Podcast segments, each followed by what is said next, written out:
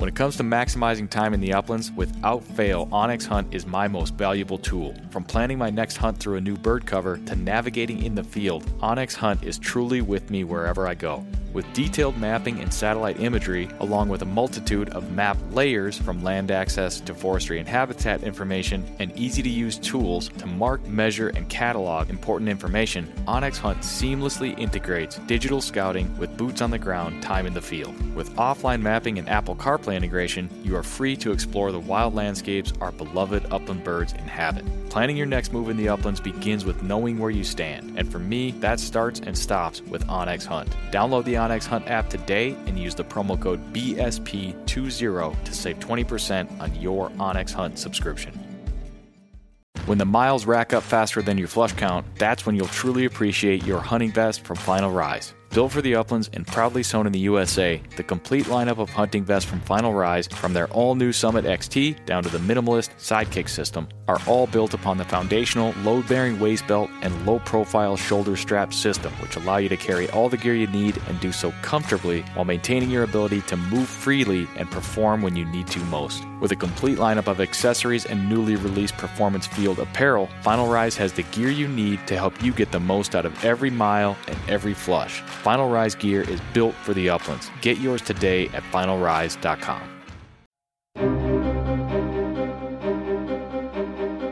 Welcome to the Project Upland podcast, where we discuss all things upland hunting. We plan to take you into some of our favorite bird covers as we talk to the people that hunt them and the organizations that support them. We'll also break down the dogs, guns, and gear used to pursue them, and of course, we'll share the stories that celebrate this American tradition. It's one of those things that you do that, that feels timeless.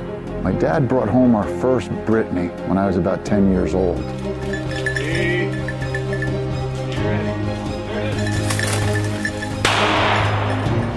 The red gods are calling, and I must go. These are your stories.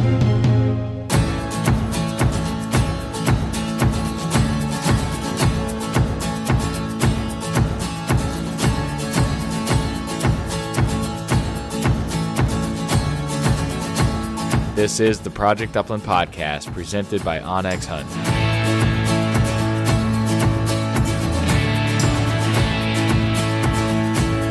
On this episode of the show, we talk about a recently released book for rough grouse and woodcock hunting enthusiasts with author Tim Flanagan. Welcome to the show for episode number 99.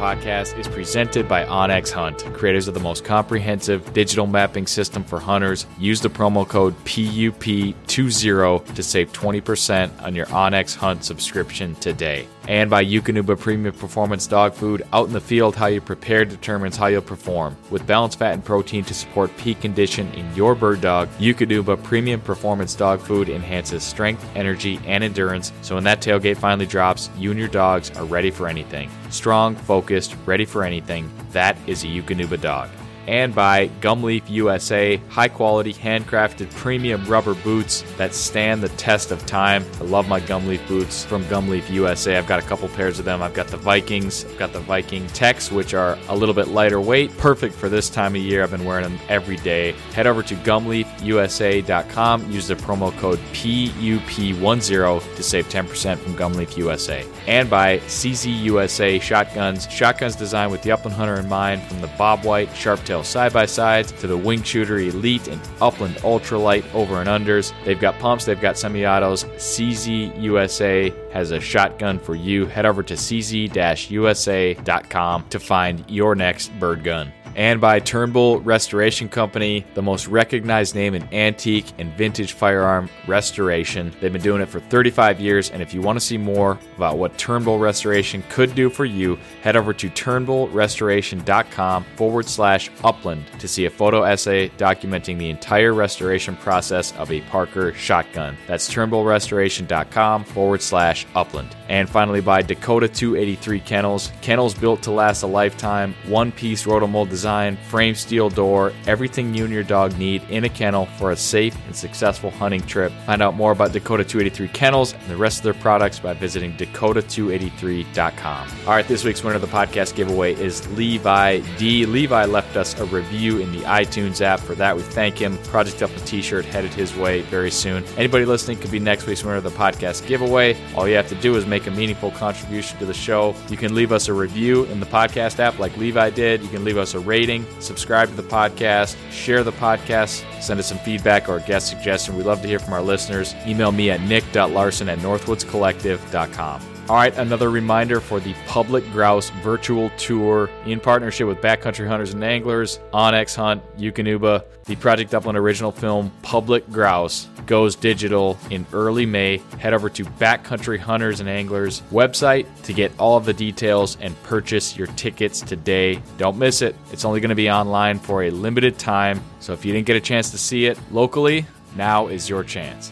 All right, on today's show, I am joined by author, photographer, grouse and woodcock hunter, conservationist, and just an all around passionate guy, Tim Flanagan. He joins the show to talk about his recently released book, Grouse and Woodcock The Birds of My Life. I've got a copy of it. It's filled with Tim's amazing photography of grouse and woodcock. It's also filled with his lifetime of knowledge pursuing, photographing, and studying these birds. I had a great time chatting with Tim. You will learn something about grouse and woodcock today. And if you are a grouse and woodcock enthusiast, you're going to love this podcast. So, with that said, let's jump into today's interview. Welcome into the conversation and onto the Project Upland podcast, Tim Flanagan.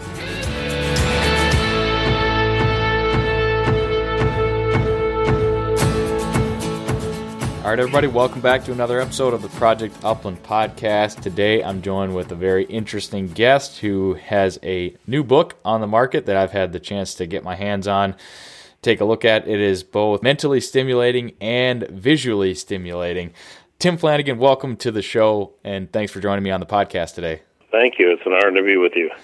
Appreciate that very much. I'm really excited to have a conversation with you, Tim, about much more than your book. I, I can tell by you know our conversations over the past few weeks and reading what you've written in this book that you and I could could definitely we could chat for quite a while. And, and we, we've already done that a few times on the phone but you've got essentially a, a lifetime of strolling around through the grouse woods chasing these two birds that you are super passionate about. You capture them via your photography. You write about them you've got a serious passion for ruffed grouse and woodcock wouldn't you say tim? Yeah they've, they've been my life and the, the subtitle reflects that. That was uh, the publisher Tom Pero. Actually, this book was his idea, and the subtitle "The Birds of My Life" was his idea, uh, because that's it boils down to that's basically what it is: a lifetime of pursuing grouse and woodcock and studying and photographing them and, and appreciating them. We're definitely going to talk more about the book a little bit later, but I do want to I want to give the audience a chance to get to know you a little bit, Tim, and I want to learn a little bit more about your background. Uh, I've been reading about it, but of course, it's always more fun to actually hear it straight from the source. Could you tell me what was your introduction to upland hunting like? Where did you grow up? I mean, where did you grow up? Where did you start chasing these birds? How did it begin for you, Tim? I I grew up with a, as a single parent child with a granddad who loved to hunt. Uh, he was an upland bird hunter for most of his life, but when I became of age, uh, 12 years of age, and legal to hunt in Pennsylvania, he had uh, become more of a rabbit hunter because his legs were wouldn't take the the upland hunting as much. But uh, we we uh, hunted rabbits uh, heavily in cutover areas, and in the process, we often shot grouse and woodcock and I uh, I shot my first grouse with a single shot 410 at age 12, and that's been uh, several decades ago. And I shot my first one on the wing at age 16, and our granddad was a tremendous wing shot. And when I shot that grouse, some of the most memorable words I ever heard was him saying, "Wow, what a shot!" That's funny you mentioned that, Tim, because I jotted that down from reading the book. I jotted down that I think it was eh, like back to back sentences. You said you shot your first grouse at age 12 with a single shot 410, and then you shot your first grouse on the wing at age 16, implying that that first grouse was shot on the ground. And I, I had to smile because I've told that story or this story on the podcast before, but I like you and like many others, shot my first grouse standing on the side of a forest road logging trail in northern Minnesota with a single shot 20 gauge. You know, very very similar story. And and honestly, I probably shot my first grouse on the wing about, about the same time you did, probably 16, 17. I remember we had flushed a couple of grouse off of a road and didn't have a shot. We chased them into this dark jack pine thicket. It was like it was getting towards dusk chased him in there and kind of were get, was we didn't have a dog at the time. It was just my friend and I, and we were getting to the point where felt like we probably weren't going to see him, but.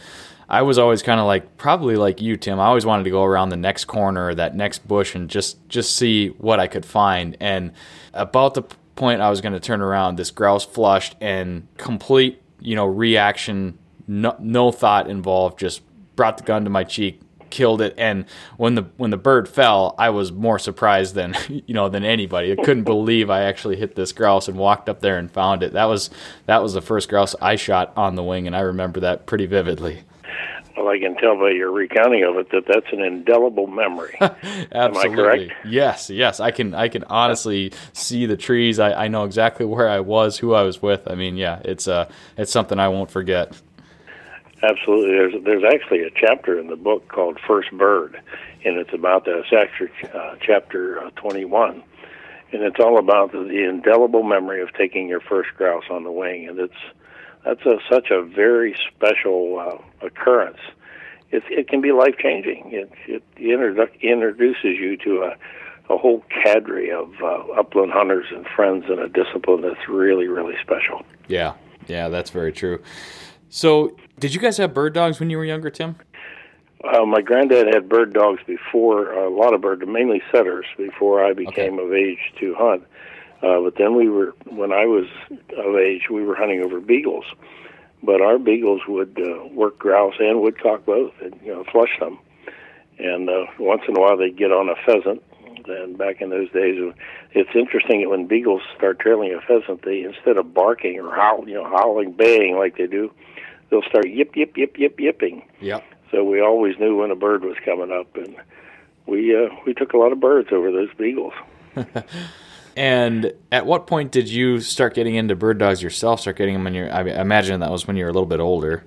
Yeah, when I got out of the military, I was um, drafted into the Vietnam era, and um, I, I actually got selected to serve in the Old Guard at Arlington Cemetery in uh, Fort Myer, Virginia. It's quite an honor when I came home from uh, the the uh, military service, I was still hooked on grouse hunting, and I knew I needed a dog. And my first dog was a tr- really wonderful Weimaraner.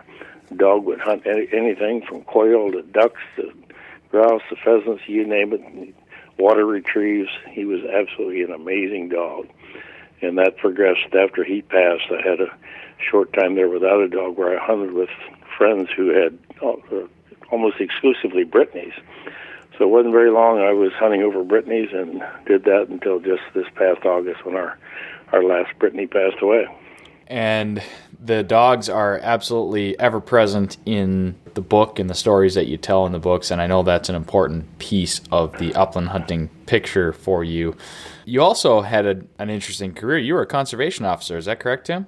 Yes, and that's one, that's one of the great things that benefited my hunting. Um, in in early. Uh, I became a conservation officer at age 30, and there's two very important things that happened uh, there. Uh, one happened in in our training school, Pennsylvania. The Pennsylvania Game Commission has the. Uh, uh, there may be another one now. Was the only conservation officer training school exclusively for that in the United States at the time.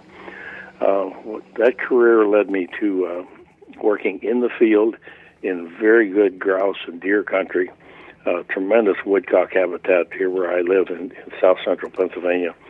And because of we uh, were able to make our own schedules, I was able to hunt pretty much a little bit, some some portion of almost every day during bird season, because I worked an extensive amount of hours. But I could always take a couple hours to the dogs and I to don the hunting gear and go into a game lands or somewhere and uh, work some birds. So I, I probably hunted more days than most hunters are able to hunt. Yeah, I know a few people like that where you had the ability where, of course, you're you hear often game wardens and conservation officers, you know, they get into that because for the most part they usually have a love for the outdoors, fish, game, wildlife. But oftentimes they're really busy when the rest of us want to be out in the woods hunting, and I'm sure that was no different for you. But because you were you're already in the woods oftentimes you know it's it would be nothing to take an hour or two to get out and hunt and that's you're already in in the right spot which is certainly helpful. Yeah and the area i worked was uh, our main focus on, on patrol and uh, um, our law enforcement was deer poaching. We had a tremendous problem sure. with deer poaching. And i spent 30 years in the field in our organization the game commission. The only promotion was into an office well, that was the last thing I wanted to do. Because every day I was in a in a state car with a their gas credit card and my dogs, guns, and cameras every day of every day of my life for 30 years. so that put me in the woods, and I had plenty of time to take a, an hour or two off. And in some period, sometimes it only took a half hour to to bag some birds. Sure. But uh, the other thing that uh, happened with me during the years with the Game Commission is the um, people in the main office knew that I had good dogs and good habitat, and they would use me to entertain visiting dignitaries to, to guide bird hunters. So they got an awful lot of experience just guiding uh, some serious some serious upland hunters. When did photography enter the picture for you? Was that something that you had an interest in for a long time? Is that something you picked up later in life, or how did that work, Tim? Uh, I played with Brownie cameras out when I was a kid. I was a, a box camera kid at uh, oh probably 12, 13 years old, and progressed from there to um, later in life. I was sitting in a tree with a, a bow and arrow, a, uh, a Fred Bear bow and recurve bow, waiting for a deer to come by, and this beautiful red fox walked by and looked at me. And I'd been sitting up there for a couple hours, and the sun glinted off of him and his eyes lit up and I thought, man, I wish I had a camera. So at that point, I sold the bow and bought a Minolta camera and eventually moved into Nikon cameras. And when I went into the Game Commission at age 30, they realized that I was uh, an avid photographer and they, for years, supplied all my uh, film and processing. So I supplied a lot of the photo- photographies for the Game Commission and uh, later in life, you know, into uh, outdoor writing and selling photography and even retail sales of it. So you've pretty much all my life. Yeah, you've definitely had a history of figuring out how to weave your passions into your work and and making use out of that both for your personal enjoyment and study, but also to the benefit of your career, which is which is pretty interesting, and that's how I think a lot of people find success in doing that. Your photography is definitely something that that was my first exposure to you as a as a member of the Ruffed Grouse Society and an avid reader of Covers magazine.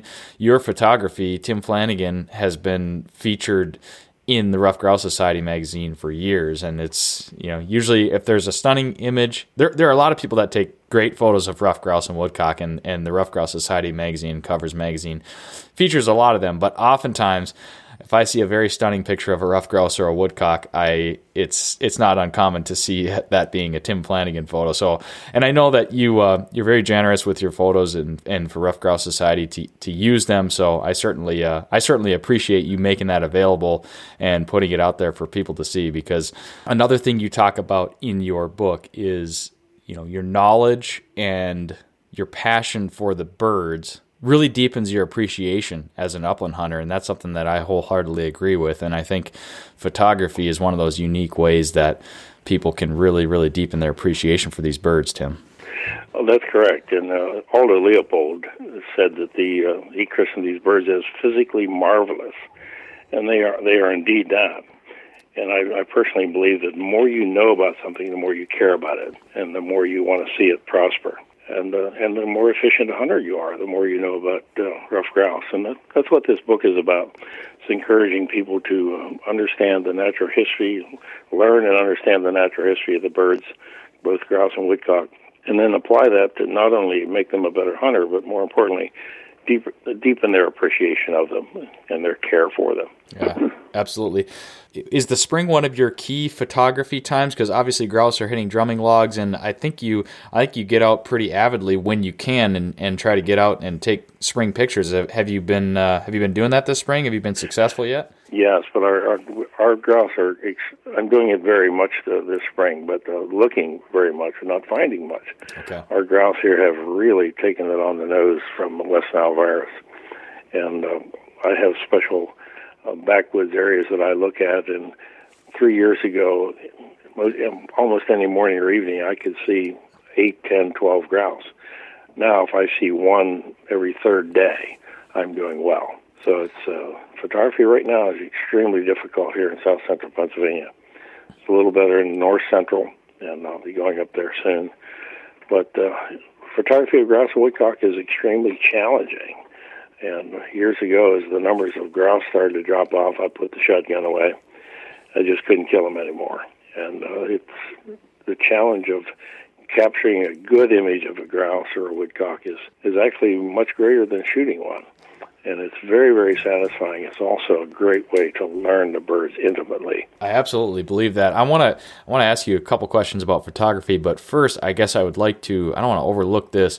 Given your extensive experience in that part of the country, you being a conservation officer, spending tons of time in the woods, you've hunted these birds a lot. You've seen that habitat change or not change over the years.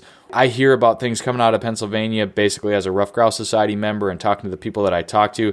West Nile virus is one of those things, and I think Pennsylvania is kind of at the leading edge with Lisa Williams doing research, and there's been some great information coming out of there. But what have you seen, Tim, as far as grouse habitat and ruffed grouse populations out there over the years? I mean, do you see a, a real drop off in active management? What other factors have you seen from your experience that you think are affecting the population, or anything you care to comment on, really? Yeah, I believe the greatest thing affecting the population right now is the West Nile virus because we have lots of habitat. Yeah. We really do. We've got lots of cutover areas, uh, on state forest and and state game lands. Uh, just give you an example of uh, how important habitat is. Back in 1976, I was a young conservation officer, and I was assigned to attend a uh, a banquet. It was a ruffed grouse, uh, more of a more of a meeting than a banquet, and it was quite the uh, quite the display of everything grouse. This room looked like a museum to the grouse uh, almost a shrine to the grouse. And the speaker that day was Dr. Roger Latham. Dr. Latham was uh, a hero, a personal hero of mine. And um, he was a wildlife manager for, chief wildlife manager for Pennsylvania for years. And he was speaking about habitat. And at the end of his speech, one person asked him, and he had mentioned that grouse and white-tailed deer come, they compete directly for habitat, which is exactly right. They, they, probably most directly uh, competition our competitors than any other two species in in our habitat, eastern habitat. And one fellow asked him, said, "How far would we have to reduce our deer herd to to get our habitat back in line for grouse?" He bowed his head a little bit and looked up and sort of bit his tongue, and he said, "We practically have to wipe it out." Well, his truth of his statement was proved back in the 70s when the gypsy moth just completely denuded the oak forest all the way down through the Appalachian Mountains. And what that did was it removed the forest canopy so sunlight could reach the ground.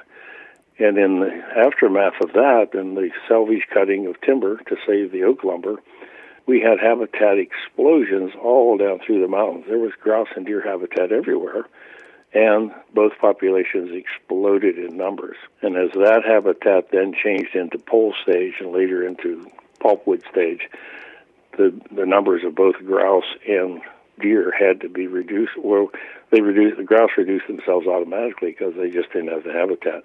Sure. So that that's proven not science. It was actually seen here on the ground. We still have the habitat, but we don't have the birds, and it has to has to be to be that widespread and as pervasive it is, it has to be the virus. So I, I just want to clarify something because I've often heard that this is maybe something that we say over here, but usually what's good for ruffed grouse is good for deer. Is that essentially what you mean? Because you said that deer and ruffed grouse are competing, but I, I traditionally I haven't seen them as competitors. I usually see them as what's good for grouse is good for deer. Is that what you're saying, or is there a way that you think deer and ruffed grouse compete for resources? Yeah, they both they both eat the same things, occupy the exact same habitat. Yeah. Early successional forest puts uh, food down where deer can reach it. Yeah. You know, we've got where you cut one oak tree down, you may get uh, 20 uh, root suckers come up. Right. Or maybe it comes up in black birch. Well, that's just wonderful habitat for deer and for grouse. Yes. Grouse, grouse and deer both are herbaceous eaters through most of the year. They eat grasses and forbs and then it, and soft mass. But then as soon as it goes into transitions into winter, actually in about November, they both convert over to browsing, where the grouse are budding. And actually, if you really pay attention to what's in grouse crops, the buds often contain a, a half inch or so of uh, the stem of the tree. So they're actually eating the uh, terminal buds and lateral buds, but the stems of the tree, just like the white-tailed deer do. Sure. So if the habitat is good for deer, it's good for grouse, and vice versa. Yeah. Yeah, definitely. Okay, yeah, that's that was certainly my understanding of it. Before we move on from that, what is the status of the just at a general level? What's the status of the Pennsylvania deer population? Are they doing fine? Uh, fortunately, we have we have brought it down after the gypsy moth um, caused the population to explode. Our uh, management agency was slow to respond with antlerless license, and that's how you control Yep. deer populations. You manage uh, the, the antlerless population. The, the adult producing, the the adult fawn producers are the ones you really need to target. Uh, Dr. Gary Alt uh, introduced. Uh, he didn't introduce wildlife management science related to deer, but he made it socially acceptable. We all knew what the you know we all know what the science is and how deer eat and what they eat and how they propagate and how their birth their, their population dynamics, reproduction dynamics. But making that socially acceptable so that the managers who write the laws and approve the, regulations would say, okay, we need to reduce this herd. He he he uh, engineered a bit of magic there by selling that. So the Game Commission began then to reduce the deer population, and they've got it fairly well in line with habitat right now. It's pretty darn good, and the antlerless applications are much much more easy to obtain than they were but years ago. Sure. All right, Tim. So, how do I capture a photo of a woodcock? How do you go about how do you go about finding live woodcock to get photos? Do you use your dogs or do you have other methods? I have used the dogs, and if you but if you uh, if you're using a dog, you have to have one that will will not flush the bird. Correct. Uh, eventually, um, I had all, I had all pointers, and the dogs will point for a while, but eventually, especially if the bird moves, then they want to flush it, especially a young dog. So you've got to have a dog that will sit and stay, and I've had some that would would do that. Uh, the other way to to uh, photograph them is to go into the cover. Uh, and a great way is to watch the sky dance in the springtime. Watch where the males are performing Okay.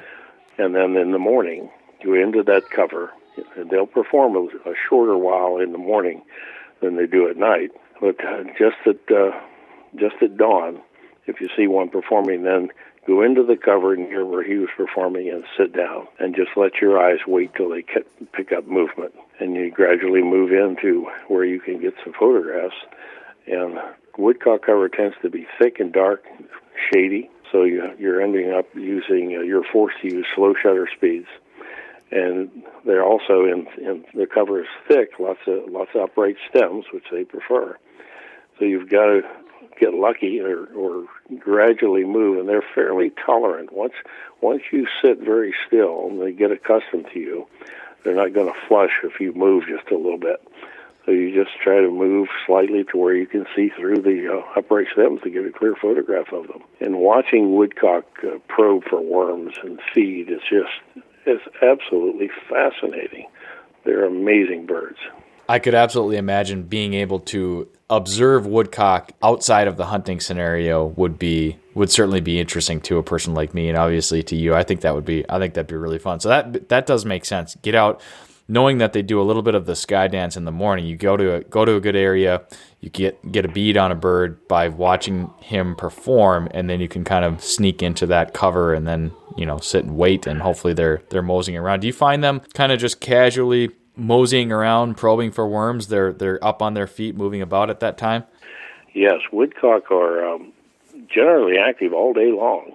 Uh, it's interesting to watch them sleep. They'll, I've watched many of them, and uh, it's more common to see hens than it is that male. When that single male is performing, you know, there's there's going to be a couple hens around.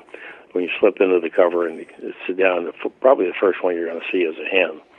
Uh, little males are elusive little buggers. But uh, when you sit there and watch them feed, they'll feed voraciously. You know, they eat almost their weight in earthworms a day. Wow. Eat and eat and defecate, eat and defecate, and they'll pull these worms up, and it's just one after another. But suddenly they'll just stop, turn their head completely around, place their bill straight down their back, and close their eyes. And they'll sit there for usually not more than about 15 minutes. Take a nap, go right back to feeding.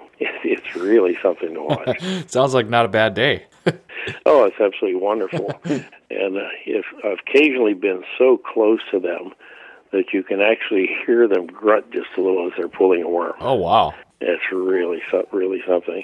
And there's a there's a lot of information in the book about all the physical adaptations that a that a uh, woodcock has to enable him to find worms.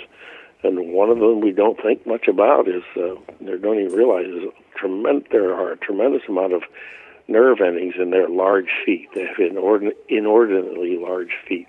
And often on, if you look at Facebook, you'll see people say this, this wood, look at this woodcock doing this dance, or he's doing these courtship dance. Yep.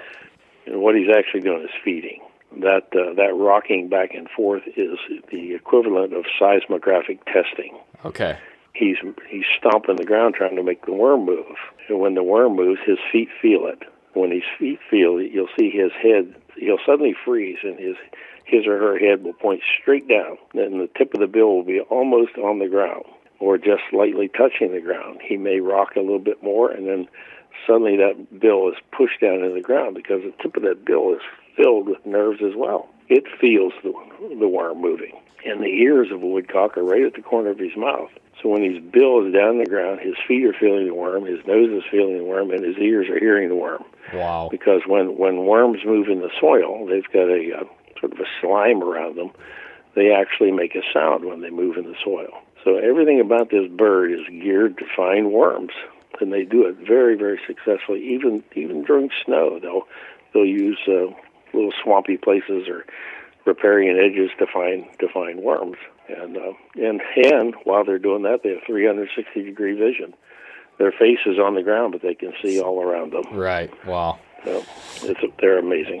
You want to talk about deepening someone's appreciation for the bird? I mean, that's yeah, that is incredible. I know the dance that you're talking about, and I probably could have gathered that you know it, it had something to do with feeding and, and getting worms, but I would not have obviously been able to explain it as elegantly as you did, Tim. But it's just you take a moment to stop and think about what they're actually doing, you know, hearing a worm moving and sensing it with their feet, all of their senses directed at that. And then this is the same bird that can turn around and fly 400 miles overnight in their migration. I mean, it's just, it's really incredible. Oh, they're, they are absolutely incredible. And they're challenging to hunt. You know, yep. one of the things about their feeding activities that helps us as a hunter is that they you heard me say they eat and defecate, eat and defecate. They're almost constantly every every few minutes they'll well I have to they'll eliminate they'll excrete what look, what looks like a uh, a splotch of white paint on the ground. Yep. If you look closely at it, it looks like the white of an egg with a black yolk, and uh, that that's worm excretions, and the black is the earth from the earthworm. Well, when they when they're doing this, they're laying a trail for you and I and our dogs to follow. Yep. When you walk into a woodcock cover, you know, dog's working his nose, and you're looking for splashings. If you're a savvy woodcock hunter, and fresh splashings, the condition of the splashings. First, you want to find them, and then you want to evaluate them. If they're dried up and almost disappeared, just little bits of it, they're they're probably old, and the birds may have moved on. And they can be in and out of a cover in a day's time You know, here here today, gone tomorrow. But if the splashings are fresh and white and wet looking, you're into birds, and that bird is probably nearby. So we use their habits to help us be effective hunters. Yeah, that's a that's a great point. and that's one of those things where again the observant hunter, which all hunters should be, should use the power of observation. That's one of the what's one of the probably perhaps the most effective tool in our in our toolkit to observe as we are pursuing the our prey, if you will. If you spend enough time at it, you'll walk into a cover and you might see an area where maybe the birds are gone, but you might see splash all over. And that's one of those things where you take note of that and you say, the woodcock were here. This is cover that they use. And, and that's how you learn each time you go out. Well, the, the word observation that you just used is so important. Every bit, everything that you see when you're out there hunting should be an observation, not just a, something you saw. Right. And it, and you should pay attention to where where did I when you flush a bird, you look at that spot intently. You know, whether you bagged it or not, examine where that bird got up from. But grouse or woodcock, and learn the cover that they favor. Each each such memory, each such experience makes you a better hunter. And these same things can be entered into uh, keeping a log. You know, the type of habitat they're using. And the other thing with the here today, gone tomorrow uh, tendencies of woodcock is a woodcock serious woodcock hunter should have should have multiple covers that he can check in a day's time. Yeah. You, and you don't pound one cover. You know, you hunt one cover once once a week and then leave it alone. And because we are shooting some native, you know, some local birds as well, breeding yep. birds. But if you don't find birds in one cover, move quickly to another. If you don't find them there, move quickly to another because they can be they're, they're where you find them, basically. Is the yep. woodcock or where you find them. So, on the flip side of the coin, back on the photography bit, we talked about how somebody might go out and get some pictures of a woodcock walk me through it for ruffed grouse. And let's just for the sake of this example we'll say in the spring are you going out into areas where you expect to find grouse listening for drumming and then uh, sneaking up on a drumming log? That i've done a little bit of that and i actually have walked up on a few grouse on their drumming logs. But how do you go about trying to get the best photo opportunities on ruffed grouse? Well the, the first thing i do is i um, I road hunt for active grouse. Okay. I drive miles and miles and miles of woodland roads until I see a, a grouse that is performing. And in the spring, you know, it's rare to see grouse uh, j- just when you're walking along a woodland road or a woodland trail in the fall. But in the spring, they want to be seen. They want to perform for the females. And when I'm driving these roads very, very slowly, I'm looking at every log and every stump down through the woods. And any little forest opening, that's a real prime place to look for a grouse in the spring. Yeah. Because he wants to come out there and say, "Look at me, ladies," and puff himself all up and strut around, and really show off. That's uh, part of his game, and he's also doing that for males. You know, he's uh, he's dominant in his area, and he wants to look big and bad. Yeah. Once once I can spot a bird in the forest, I'm going to hide my car and then slip in there and camouflage. And often I'll have a little little makeshift blind with me and if I can get near that bird's performance area and get the light right, I'll I'll set up a, a small tripod and throw the camouflage over me and spend the time with him. And it, it takes a lot of time. Sometimes uh, you know he's working in an area, you just get set up on waiting for to for him to appear.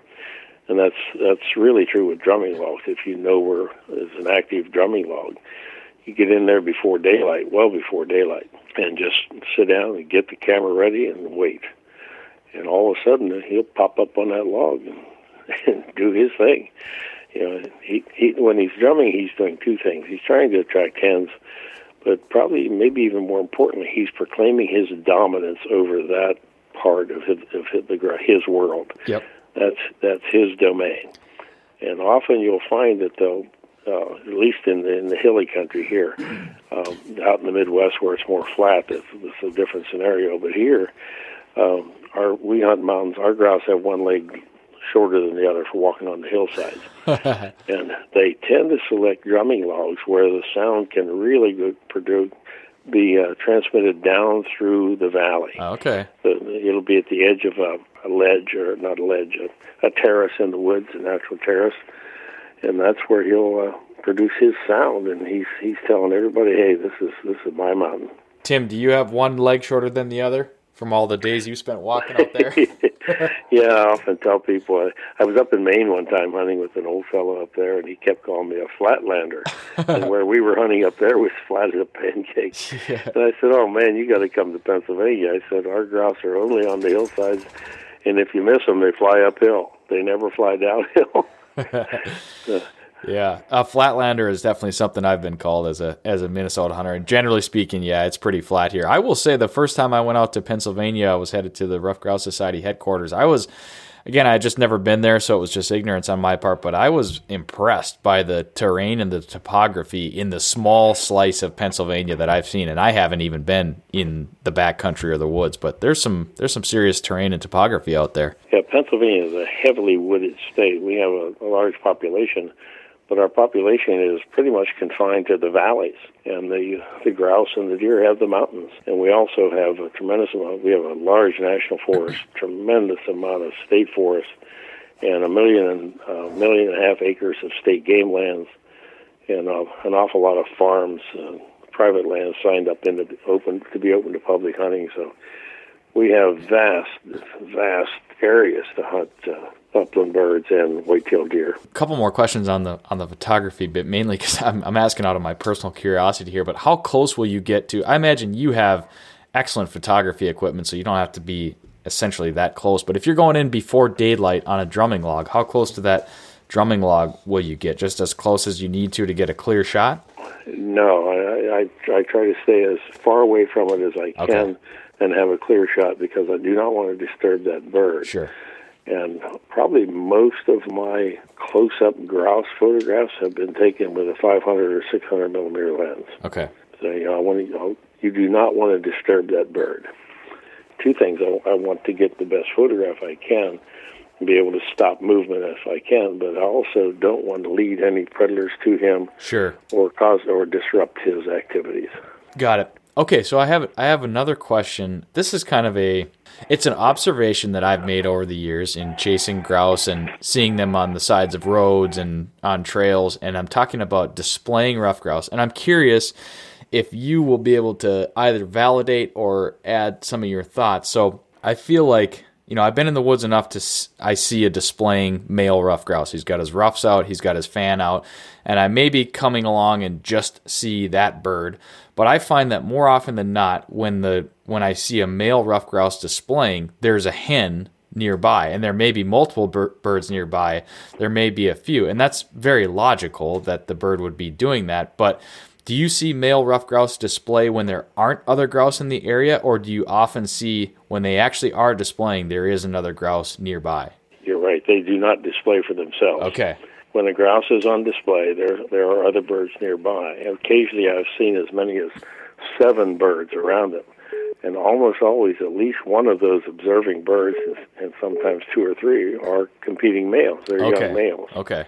But if you look around, I, I've seen uh, grouse really strutting and performing in an opening, and there'll be seven hens sitting in the trees all above him, wow. and a male or two on the ground. And grouse display, they put on some aggressive displays when there's another male nearby. If you ever see one, when you know when they're all puffed up and their tails flared as wide as he can flare it, and his umbrella is up, his umbrella ruff is up behind his head if he suddenly stretches that neck out and starts shaking that vigorously straight out, he's after a male. Oh. He ah. doesn't do that to a hen. And you, if you watch them enough, you can tell who he's addressing his display to. And if it's a male, he wants to look aggressive. You know, this is what this is my place. This is my stage, and these are my girls. Yep. well, for the hen, he's much more laid back and strutting. Sure. Yeah, that's very interesting. That was just one of those observations that I had made where, you know, more often than not, when I saw displaying grouse, I would see another one in the area, and I just kind of had drew the conclusion that that was, uh, again, it's a logical behavior. It makes sense, but I was curious if you had seen the same thing. But that's certainly unique, and I, I think it's evident in our our conversation to this point that your knowledge and passion for ruffed grouse and woodcock it runs very deep and and that is something that is absolutely shared in the book you know there are there are chapters on I wouldn't I would it's beyond basic biology of ruffed grouse, but it's it's really wholesome in the fact that it covers these birds from not only a hunting standpoint, but from a biological standpoint, the habitat, their needs, the food that they eat, and there are hunting strategies, all of that stuff which I'm going to dive into some of those questions now, but this is a this book is if somebody is interested in ruffed grouse and woodcock and they're looking for more information, this book is much more than a bunch of beautiful photos of ruffed grouse and woodcock. There's a ton of information in here as well. So it would it would honestly make a great book for somebody that's passionate about this stuff or a great gift for somebody that somebody else knows is intrigued by these two birds and wants to learn more. I mean, there's there's a lot here. So with that, I'm going to transition into a few of the notes and questions that I jotted down from from my reading of the book, Tim so we talked about the knowledge. Uh, here, here's an interesting one, and this is just kind of an example of some of the fun factoids that are in this book. There's an interesting thing that you note about the grouse drumming, the sound of grouse drumming, and for anybody that has approached a drumming log, a grouse drumming on a log, you will. This might make sense to you because I know from my experience, you hear a grouse drumming and it sounds like it's far away because it's not very loud. You're hearing that sonic boom. It sounds kind of muffled. And the closer you get, you think it's going to become louder and crisper, but it doesn't. It, I know all the times that I've approached a ruffed grouse drumming on a log, I always think the bird is further away, and then all of a sudden I see him, and I can't believe I'm that close to the bird, and the drumming sounds like that because it doesn't really elevate, and it's at it's at 40 you note in the book that it's about 40 decibels where the ruffed grouse right. drumming. And I guess if you want to speak to the sound of ruffed grouse drumming at all, Tim, you could do that now. Well, it's a it's it's more of a feel yes. against your eardrums. Yep. It's a concussion on your eardrums more so than than hearing, which is basically hearing is that vibration of your eardrums. But the uh, the drumming of a ruffed grouse has a very very much has a ventriloquist quality to it. Yes it's like the bird is here, but it sounds like he's over there. Yep. And there's a, the odd thing is about this bird, not, but the depth perception of our ears works with most other things, but it does not work with the pulsation of the of the drumming uh, concussions. I don't know why that is, but it, it, it will carry. We we mentioned about him having his drumming while at the edge of a, a terrace, the edge of a drop off. It'll carry down that mountain and sound the same at the bottom as it does if you're sound you're up near him. Right. I don't know how they're able to do that. The other thing the grouse will do to really throw you off is he'll occasionally turn about on that drumming log and okay. drum the opposite direction. Not often, but they do that occasionally, and that completely changes the direction of the of those concussions. Sure the value of those concussions is so important, and here's what proves it ATVs. Many aggressive grouse will come out to respond to the put put put exhaust of yep. an ATV. And you'll often see that, especially if you're looking at Facebook. Say, "Oh, look at this grouse!" Yeah, and, and almost always, grouse. almost always, they're considered to be a hen. Yep. Because they uh, they don't uh, display the sexual dimorphism. They they look very much alike, except to the trained eye. It's a it's a very ventriloquist-like sound that's hard to explain, but it is, in my estimation, and actually the first chapter in the book is it's the heartbeat of the forest. Yeah, it yeah. actually sounds like a heartbeat through a stethoscope, and in in reality, the ruffed grouse is the canary in the mine uh, is related to habitat. Absolutely. Yep that's an interesting if people are like as you mentioned if they're on Facebook enough and they're they're in the same circles that you and I are they've probably seen those videos of a ruffed grouse jumping up on an ATV or you know what's painted to be uh, a tame grouse. I've even seen stories on local news uh, here in Minnesota, but I think it was I'm pretty sure it was Lisa Williams either wrote an article or talked about it on a podcast where you know this it's almost a misperception people perceive this grouse to be tame. And I've even heard stories growing up. Oh, my my grandparents have a tame grouse in their yard, and he always comes in. And some of that does happen, but a lot of times, I believe Lisa pointed this out as you did, Tim. It it is a it's a young male that is territorial and they're not tame. It's just that they're hyper territorial and they are not shy about coming up and, and saying hi to the people that are in their territory. Yeah, they're actually aggressive. Yes. They, uh, they, they're looking to kick that uh, invader of their space out. Yeah. You know, that putt putt putt is another male, and they want to kick him out of there. Yeah. And I, I've seen these grouse actually. Well, one landowner invited me to come see one of his this bird. Invariably, they're called hens, and they called this one Pecky Becky. Well, Pecky Becky had to be swatted away because she would peck the blood right out of your ears. she was he was extremely aggressive. Yeah. and that's that's common. And I've been flogged by grouse when I was laying down in the woods. Usually, when I'm photographing grouse, I'm sitting or laying in the leaves. You know, not sitting in a in a chair, but down as low as I can get. I want to be on their level. And I've actually had grouse flog my head and peck and one picked a big chunk of skin out of the back of my left hand while I was holding the lens. Those are those are interesting situations. I'd like to find more of. yeah. It, so I, I kind of got sidetracked myself there a little bit, but where I was going with that, hearing the sound of the drumming, you note in the book that it's it's roughly 40 decibels, and one of the key predators of the ruffed grouse, the great horned owl, cannot hear below 70 decibels, so they can't hear the grouse drumming, which is just one of those interesting adaptations in nature that I just I found fascinating, and that was something that you had in, included in the book. Yeah, that that is really fascinating because the uh, the ruffed grouse can be heard. The, the owl can hear the bird walking in the leaves over to the logs. Sure, but he cannot hear him drum because the cycles of the frequencies is below his hearing ability. But uh, the other thing that uh, we don't often realize is that grouse are very active in full darkness. And I, in my career, I was almost always working in the fall, working night patrol, and early spring working out out before the uh, gobbler hunters get out there before daylight, and you'd hear grouse drumming at three, four, five in the morning. Yep. Well, what's amazing is they can see. They have many more. Their eyes are extremely large compared to uh, if if they if we had similar size eyes, we'd look like we had soccer balls hanging out the side of our face. Sure. They have 280 degree vision, and their eyes have many more rods and cones than our eyes do. So they see extremely well, and they see very well in, in almost total darkness. It's amazing. So that's something that came up in conversation with some friends of mine earlier this week, and it's something that I had to experience, which I didn't know prior. You mentioned ruffed grouse drumming all night. Now I've since read um, that mentioned a couple times in in various books. But a friend of mine and his son went out just a week ago and put a drumming uh, put a trail camera on a drumming log, and they got a bunch of pictures of the ruffed grouse drumming on the log, some really cool shots. But maybe to their surprise, that ruffed grouse was on there pounding away basically all night. And the same thing happened to me the first time I put a trail camera on a drumming log. I just couldn't believe that that grouse was consistently drumming all night long. And and uh, during the peak drumming seasons, they will absolutely do that, which is pretty interesting. Yeah, and I, I'm convinced that uh, grouse copulation, the actual breeding, occurs at night. Okay. I have never, in all the years I've been photographing them I've, and watching them, I've never seen them breed. I do have a picture of a cock grouse trying to mount a hen in the daylight. It's about seven in the morning, and uh, I call it uh, incomplete pass. She just wouldn't stand for it, and all, every biologist I've talked to says have have verified that they've never seen them breed.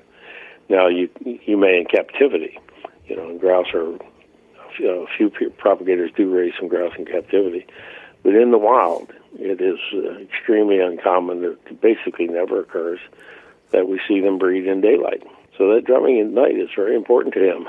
Yeah. Beyond the ample information about ruffed grouse and woodcock, the actual birds, their habitat, their habits, their biology, there is ample information in this book about hunting, shooting, gear, because as a, a passionate person about these birds, Tim, you're also certainly a passionate upland hunter, and that drives a lot of what you do. So I found th- those sections of the book to be quite interesting.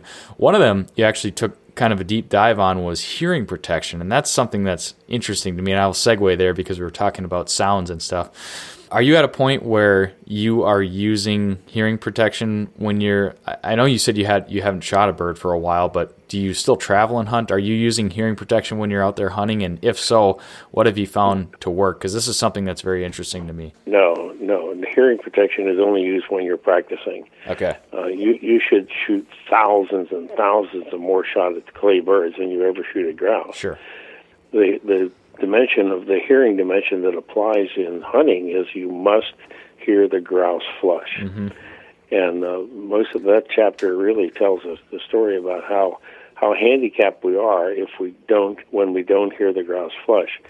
Now I have I, I've experienced uh, and I have diminished hearing in my left ear because that's the ear that's closest to the muzzle if you're a right-hand shooter. Sure. And uh, thousands of shots. Uh, I was a handgun competition shooter uh, for years, but also thousands and thousands of shots on the skeet range have impacted that ear. So I have a little problem with depth perception, hearing sounds in the woods. And I have a neighbor who's pretty much lost his hearing, and he told me a, a year or so ago, he said, Tim, I'm missing shots at grouse, not actually not not getting the opportunity to shoot because I don't hear them flush anymore. The first thing that alerts you to most actually very few hunters ever actually ever really see a grouse initially flush from the ground. Yeah. We hear it, we see some leaves blow around, and there he is in the air. And he said, I'm not hearing that flush anymore. And I'll be working with my dogs, and all of a sudden there's a grouse way out ahead flying away. And uh, so when I was uh, really seriously hunting, I said I've retired a gun about 10 years ago now. I was meticulous about cleaning my ears and having my ears ready to hear when I went to the woods. Sure. And it's true with woodcock and grouse. Sometimes you'll hear a woodcock just twitter up, and you want to be able to quickly locate that because the depth perception of our ears then combines with our eyes, and then the shotgun enters the play. Hearing protection when you're practicing, and you should practice a lot. Yeah. If you want to shoot well, shoot a lot. That's vitally important. But in the woods, we need to hear that bird. Yeah, definitely. It's been talked about at length. You know, the split second window of opportunity that you have on these birds hunting the dense covers that they inhabit. It's tough. You need every advantage you can. So, hearing vision. You need all those advantages, and oftentimes, yeah, the especially with grouse because they're going to be standing perfectly still before they flush. You and you mentioned, which I've seen a lot of people mention. You know, don't even bother trying to see the birds on the ground. You almost kind of want a loose focus on the area, trying to pick up the first visual that you can. But hearing is absolutely one of the first tip offs for a lot of people trying to get on a grouse. Oh, without question, and there's a chapter in the book called Killer Eyes, and it's about how to use your eyes to detect the very first flutter of a wing. And the quicker you detect it with your eye, the quicker you can bring the gun into play. Yeah. And that's, that's so vitally important. Looking for the bird on the ground, that's for me, the photographer. That's not for the gunner. yeah. The gunner does not ever need to see the bird on the ground. That kind of leads into another one of the things that I pulled out of this book and this is something that really resonated with me because I don't know if it's if I'm similar to you in this way or whether this just resonated with me, but I was a grouse hunter long before I was a bird dog person and I still am today. I'm a grouse hunter first before I am quote unquote a bird dog trainer or anything like that. Right now, I certainly do it for the dogs and they and my dog adds a ton of enjoyment to my grouse hunting, but I'm a grouse hunter and when I'm out there, I am trying to maintain a state of readiness as much as humanly possible throughout the day and that means keeping the gun in the ready position as much as I can. You know, I'm not I am not the person that's going to have the gun broke over my shoulder waiting for my setter to go on point. That's fine if if other people do that, but for me right now at this point in my life, I don't hunt that way. I hunt always ready and I will shoot at a bird that my dog doesn't work as long as he doesn't bump it or anything like that. I'll shoot at a wild flush bird because again, I love to hunt these birds. But here's a quote from the book, Tim, and I'll, I'll let you talk about this a little bit. But consistently successful grouse hunters are true optimists who expect a bird under every deadfall while visualizing the bird's escape route. They anticipate a flush with every step of the hunt. I call that the art of being ready. Yep. And uh, I, I'd rather miss the bird than miss an opportunity for the shot. For sure. You know, I don't want to be asleep. And my habits, uh, I, I was a little bit obsessive compulsive with that with that art of being ready because I when I, as soon as I left the car, as soon as I put the bell on the dog and put shells in that little 410, that gun went to the low ready position and it stayed there. Yep. It never moved out of the low ready position. I, you know, if, if my right hand, my strong hand, which my strong hand was always around the the grip of the, the the stock with a finger over my index finger over the trigger guard. If that hand got tired, I would just support the gun with the weak hand by the forehand and shake that right hand out. Yeah. And vice versa. But you never let it out of the low ready position. And as soon as your dog starts to get buried, you see his tail starting to move. You know, we learn to read our dog's body language. It's as soon as you're, if you're approaching even a bit of birdie looking cover without a dog, you need to come to pretty much the high ready position and be ready, thumb on the safety, and ready to react. and expect a bird. You know, you, if you're not expecting a bird, you don't even think about it. You you react much slower. Correct. But if you visualize that bird coming out of there and you walk up to a piece of cover and you stop and make a step, if a bird doesn't flush, you stop, make another step again. The stop and go is you know a typical grouse flushing Yep. uh, technique for for hunters. But you should expect that bird and not not be asleep, and keep the gun at the ready position all the time. And the the other thing you do is is keep your vision trained as well. We we just talked about not looking for the bird on the ground. When you walk into a point, you know, you circle around in front of your dog to flush that bird. Your vision should be uh, about shoulder level above the ground and wide angle view. Just let your go let your eyes relax to a wall-eyed view, and the first flush of feathers will catch your eye.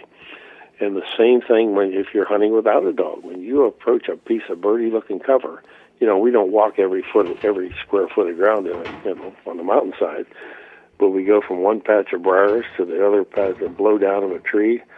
And when we're approaching those, we need to have that vision set to wide-angle view above the ground, and be expecting that bird. Yeah, that was another another quote I pulled out of the book, which I found very interesting. Again, resonated with me. It was grouse covers usually contain a few sweet spots where all birds' needs are met, and that's one of those things where you know not every cover is 100% prime time. I mean, we all we're all looking for that, but as you get to know a cover and as you get to know grouse, you begin to walk through these covers and you just it's a, it's a sixth sense where you look over and you say that is a grousey spot. You know it's a tangle of brush and you can it's it's maybe the edge of a swamp or the edge of a waterway and you know that's a grousey spot. You're going to go over there. You're going to make sure the dog gets in there and that's how you maximize your opportunities and find the most birds. Yeah, and there's there's a couple of points we should make on that. When you flush a, a grouse, you should, after that occurrence, whether you bag it or not, you should immediately assess the conditions of that cover right there.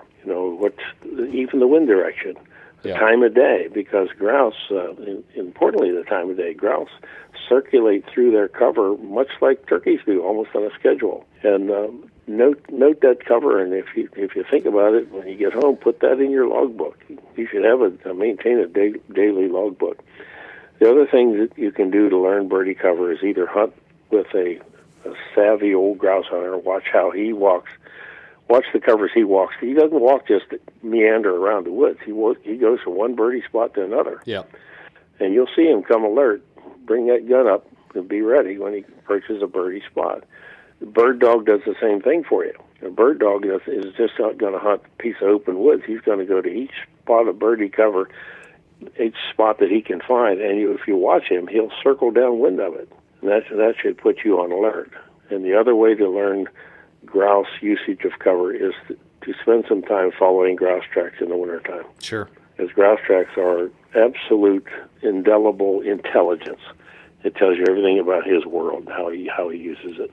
yeah Those are all learning tricks. Yeah, yeah. One of the great things about upland hunting, and, and really for any hunting this matter, is you have the you have the freedom to approach it the way that you want to approach it, and that's going to be different for each person. So, again, some of these things where you know being 100% ready and ready to shoot at any grouse that flushes, those are things that I do. But I know there are other folks that you know they want to have the gun on their shoulder and they want to follow their dog and they want to walk in on a on a point, and that's all they're concerned about. That's totally fine. But again, if you're if your goal is to get as many shot opportunities, that readiness and, and that approach, that hunter's mentality as you're walking through the woods can be very critical to success. Well, Nick, there's um, there's just too many miles between shooting opportunities Yeah. to not be to not be ready. You know, to just to just stumble along with a, gir- a gun cradled in your crook of your arm or hanging down at your arm's length is foolish because there's so many miles between. Uh, in my uh, logbooks, I usually found that I I was treated to one good makeable shot out of about an average of 11 grouse flushes. Okay. Well, if if you just uh, if you diminish that at all, you add many more miles to Yeah. your walking for the day. Yeah. You know, so you want to be ready at all times, and and mentally ready, not just physically ready, mentally ready. What other things make it into your your logbook, Tim? I assume birds flush, contacts, any what what other things do you do you jot down or did you jot down from your hunts? Uh, prevailing winds, you know how to, how to hunt a cover, and sometimes um, it's best to we we have a habit uh, of going back to covers that we like, uh, even though we may have seen, well, you know, we ought to hunt that mountainside someday. We're out there, we uh, you end up going back just out of habit to covers where you remember flushes Sure. and, and a lot of memories remain. But in those covers, sometimes we, we hunt them, almost always we will hunt them in the same direction. And one of the covers that we hunted, my friends and people I guided, we always hunted it the same sort of clockwise route. It was a long oval clockwise, about a half mile each way. Wonderful cover called the Honey Hole. One of the best things I did there was reverse that circle one day. And the hunting was, the action was completely opposite. And it also benefited me because the grouse that often flushed at one end of that would fly into posted country. I pushed them the opposite way back into where I could hunt them. And it's uh, anything like that, changing the direction. Uh, the logbook should include even where to park, the landowner's name, uh, you know, where there's good water for the dog. And most most of my grouse woodcock cover, covers had streams in them, so you don't have to worry about that much. But in drier climates, you need to know where you can get your dogs cooled off and get them watered, Yep. and any little thing like that. And uh, perhaps uh, if you encounter uh, a state worker that, that works on habitat or the local game warden, talk to them. Get as much information as you can and get the contact numbers for them.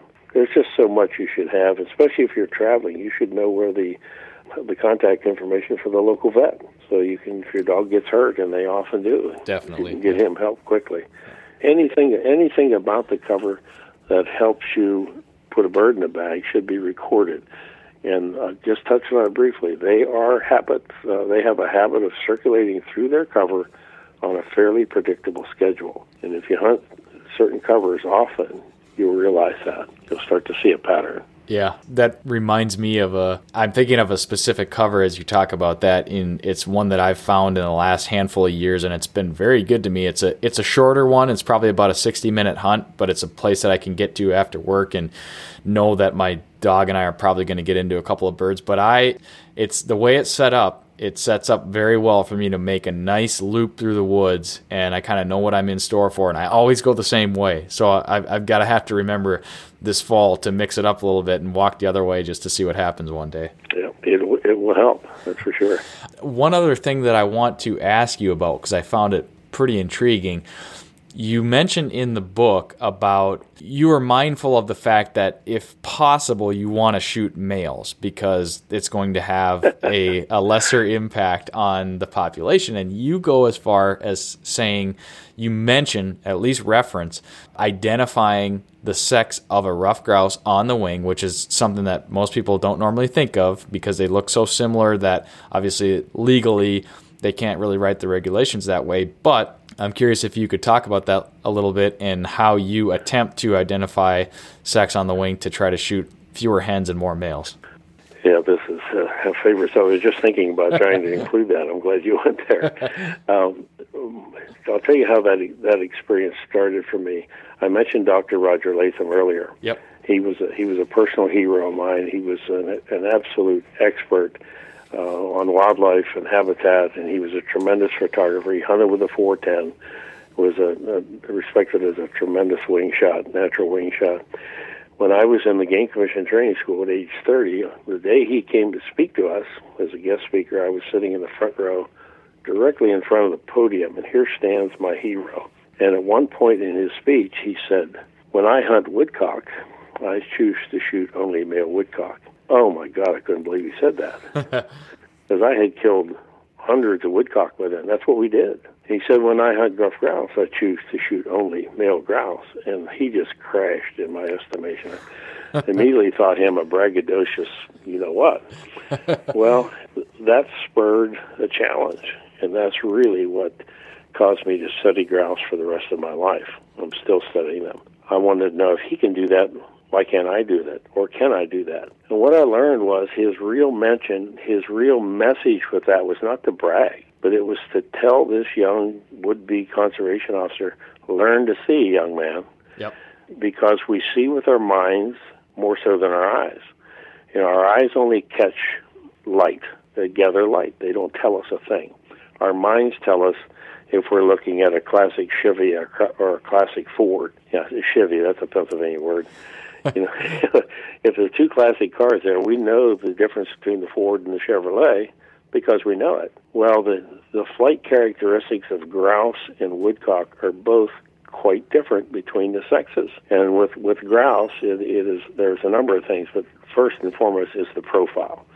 A hen grouse has a short, stubby tail. She's a smaller bird than a big male. You will get, if even if you don't try to shoot selectively, you will shoot only five to twenty percent hens because they are more elusive than the male grouse. Interesting. Most shots at grouse happen at males because they're more bold and they'll stand their ground, especially young of the year. They're nuts. You know, they're they're invincible. They, they're like teenagers. Yeah. But uh, when a grouse flushes, the, the first thing you see is the size, the length of the tail, and the silhouette.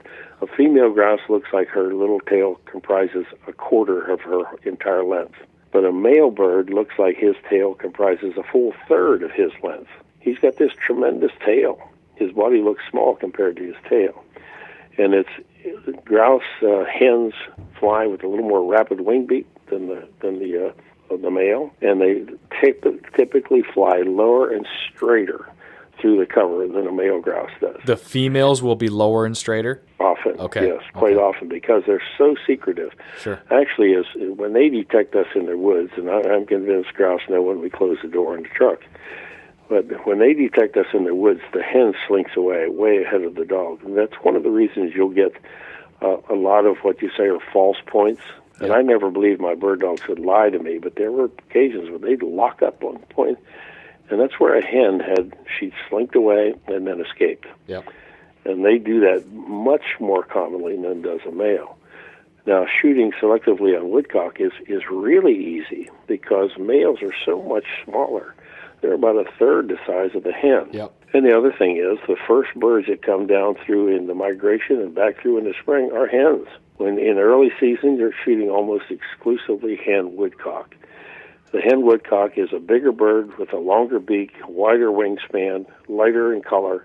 The males are small, short beaks, and dark. The wing beat of a male is extremely rapid, little short wings, and even the sound of the twitter is different. Interesting than the hen. The hen has the hen can have a wingspan up to 18 inches wide, and often you'll read that uh, woodcock are, are weak flyers with little short wings, and nothing could be further from the truth. You know, they can fly from the northern right. Canada clear to Louisiana and yep. back, yep. and do it for eight or nine years. yeah. But the difference, the flight pattern difference, and even the sound between woodcock hens and females is dramatically different.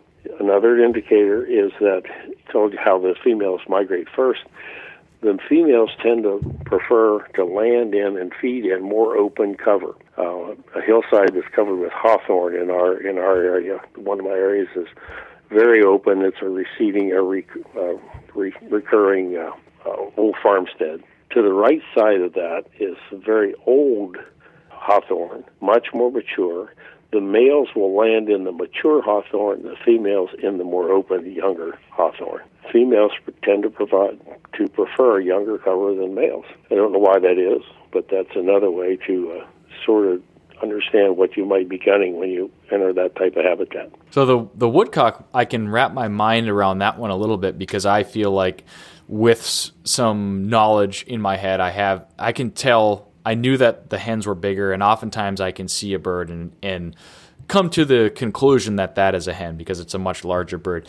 Another interesting thing that I read that I feel like I've seen play out. I wouldn't. I wouldn't. Uh, my confidence level would be limited in this, but I read from I believe it was Steve Smith, former editor of the Pointing Dog Journal. He talked about how he believed uh, through his experience that female woodcock tend to do the more helicopter flight where they rise to the top of the cover and then take off at the top. And he felt that the younger, or not younger, but the smaller male birds were the ones that you typically saw that would have the more erratic, weaving lower flight through the cover.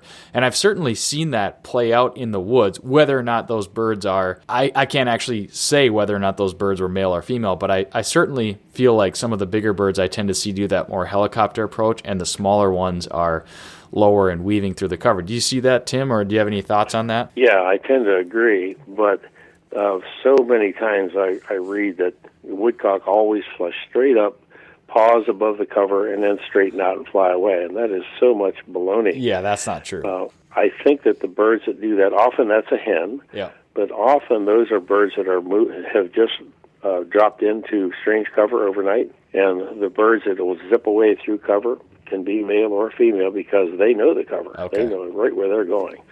But the, the, a bird that's just dropped into cover, especially if it's fairly thick, they're going to pop up over it and take a quick view of hey, where do I want to go. So I think that that is more of an indicator of a recently arrived bird in strange cover. Gotcha. Yeah, always fun to, of course, talk about those things with fellow hunters and people that have spent time in the woods. It's you know we can we can draw conclusions and make assumptions on our based on our observations, and uh, that's that's one of the fun parts about it. Well, the other the other thing about looking at these birds, we're out there gunning them. They, I should have mentioned this. When you're looking at these birds close enough to determine sex, you should also be looking at exactly where you want that shot pattern. Yeah. You know, I I try to shoot my birds in the head. You know, I want to look at their eye or the beak. And uh, woodcockies always try to shoot the tip of the beak, and uh, that gives you a bird that's dead in the air. And it's a little more difficult for a dog to find when they fall. But uh, my one of my most common hunting companion for years was Dr. Al Geis from the U.S. Fish and Wildlife Service. He was an expert on woodcock. Matter of fact, he's the man that started the woodcock wing bee. Okay. And hunting with Doc was an, experience. He was a tremendous wing shot, but he also knew everything about that bird you can imagine. And he would always call the uh, sex of the bird. And he he and I it was a habit. A big hen, bang, you know. And uh, he he was never wrong. So we we competed doing that and always had fun with it. But when you're looking at a bird close enough to determine its sex, you should also be able to shoot as accurately as possible. Yep. Because our, our eye is, for an upland shooter, our eye is a gun sight. It has nothing to do with the bead. It's all about our human eye. Where we look is where we're going to shoot. Yep. That's a great point. We've had some episodes on this podcast where we've we've interviewed shooters and talked about instinctive wing shooting. And uh, for anybody that maybe is new or they're getting exposed to upland hunting and they hear Tim say, you know, you're trying to shoot the tip of the beak, that might sound almost you know, how could you do that? How could one expect to do that? And the key is not to expect to be able to see the beak on every bird, but the concept is that the more narrow your focus and laser like your focus on that bird as best as it can be for that example, the better you're going to shoot. So the concept and the theory there is, is absolutely sound in instinctive wing shooting. Yeah, that's correct. And there's there's a lengthy discussion on how to use your eyes and, and shoot and, and understanding the pattern complete familiarity with the pattern of, that your gun throws. Yeah. You must know where the pattern. Every time I shot at a bird, I visualized that pattern where it was going to be. And what it, what really enforced that for me was through years of international skeet. My mentor and instructor was a friend who uh, he was an amazing wing shooter. He rarely ever missed a bird, and if he pulverized a clay bird, he thought that was terrible. He only ever wanted to break the leading edge off the bird. So he always looked at the bird. He, he instructed me years ago pretend there's a word written on the front of that clay, and you want to read that word. Sure. Read that word and shoot it off of there. Yep. So when I would really hit a bird hard, he'd say, hey, not much left for that to eat. And if you broke just the leading edge off, he'd say, ah, we can have that one for dinner. Yep. so, it's uh, it's really important where we look and where we point that gun because we we're going to point it at what we look at. Yep, that's absolutely correct. Well, we've talked for uh, well over an hour here, Tim, and this has been a lot of fun. And I can honestly say that we have literally scraped the surface as far as what is inside this book. You know, beyond the beyond the photography, there are stories, there's information, there are tidbits, there's facts, there's all kinds of stuff in this book. I I would highly highly recommend it to anybody that's interested in grouse and woodcock biology, habitat, hunting. It's kind of all inclusive. It's hundreds of pages. There's all kinds of photography. I mean, it's it looks great on the coffee table, but you can pick it up and pour over it. It's a phenomenal book, Tim, and I commend you for bringing that to the upland hunting community and the grouse and woodcock enthusiasts out there. Well, thank you, and I, I really ought to discuss it, the real purpose of this book. And the book was the uh, this was the idea of the publisher, Mr. Tom Pero. I present what's in this book as an in-depth slide program to many organizations and have done it through the years. And invariably, after the presentation, somebody said, "You have a book. Where can we buy a book on all this information?" well, Mr. Pero was here visiting. Uh, we met him through illustrating the book that he published, Wild River Press published, called "A Passion for Grouse." Okay. Yep. And I, I have the all the live bird images in that book, and the cover are my photographs. That's how we met, and uh, his idea. This book was his idea and my purpose for the book is to try to impart as much knowledge about these birds and about how to hunt them as I possibly can because the more we know about anything, the more we care about it. it it's so my goal is to increase the appreciation of the hunter, not just increase his ability to kill a bird, but increase his appreciation and help him realize how wonderful this sport is how blessed we are to be able to do it. And there's a, there's a tactical, a tactile response when you hold a ruffed grouse in your hand. Yeah. When you realize how wild this bird is, or how wild this woodcock is, and where it may have come from, you can touch and feel the essence of wildness. And the more you know about them, the more you respect that, and the more you'll be concerned uh, for their management and their propagation. So that's the goal.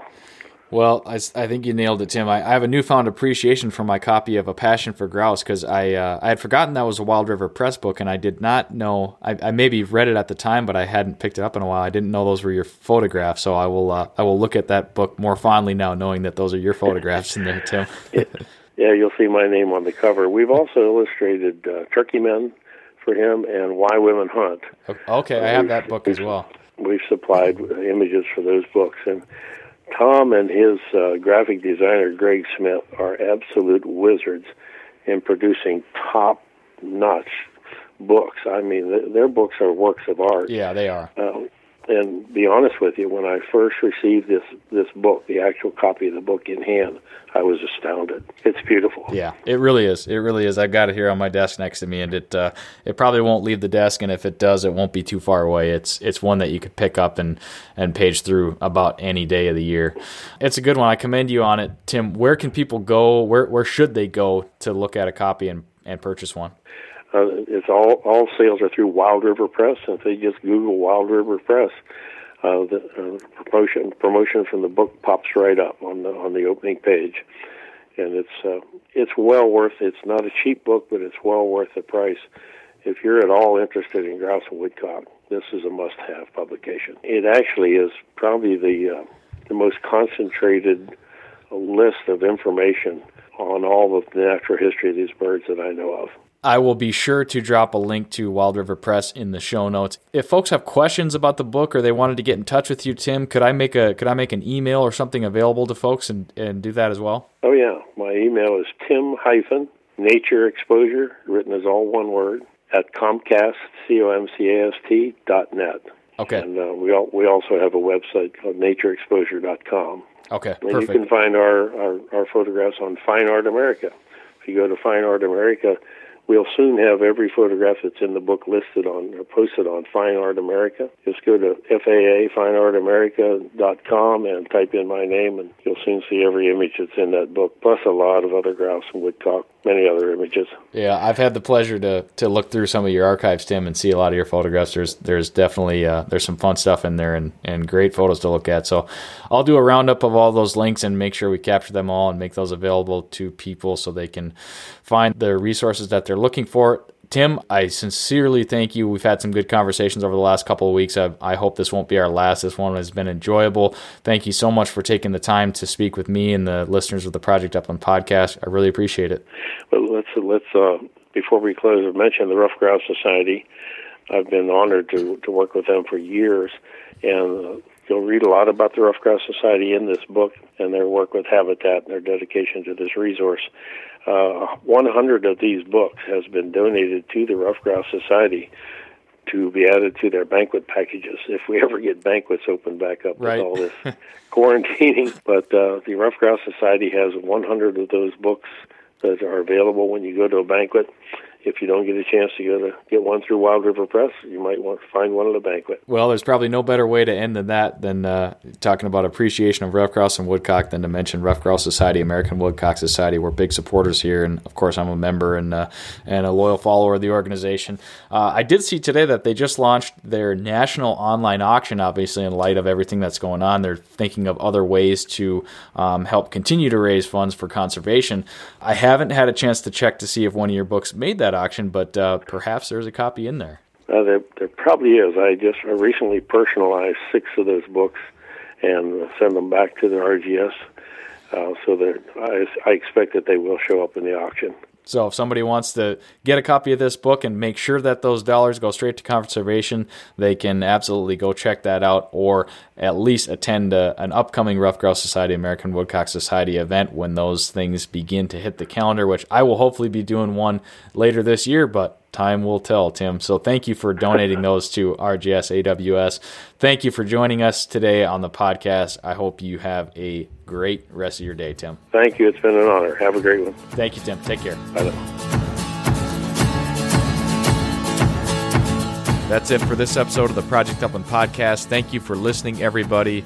Quick reminder the Project Upland Podcast is brought to you by onX Hunt, Eukanuba Premium Performance Dog Food, Gumleaf USA, CZ USA, Turnbull Restoration, and Dakota 283 Kennels. Don't forget, you could be next week's winner of the podcast giveaway. All you have to do is leave us a rating, Leave the podcast a review in your podcast app, subscribe to the podcast, share the podcast, or send us some feedback or guest suggestion. Thank you for listening, everybody. We'll catch you on the next episode.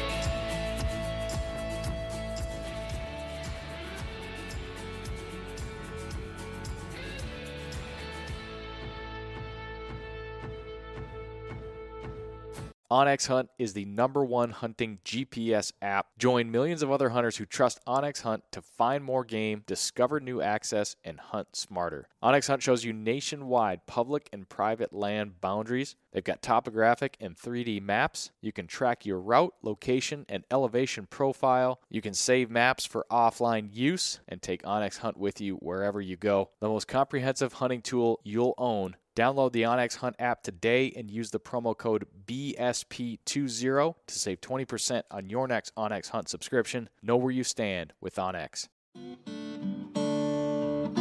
Hey everyone, this is Nick from the Gun Dog It Yourself podcast. If you enjoyed this show, then you might want to check out my show as well. We highlight and break down the ins and outs of training your own hunting dog. Whether it's a bird dog or even the occasional hound dog episode, we cover all topics related to hunting dogs. Check out Gun Dog It Yourself on any podcast streaming platform and hit the subscribe button to be sure not to miss any future episodes.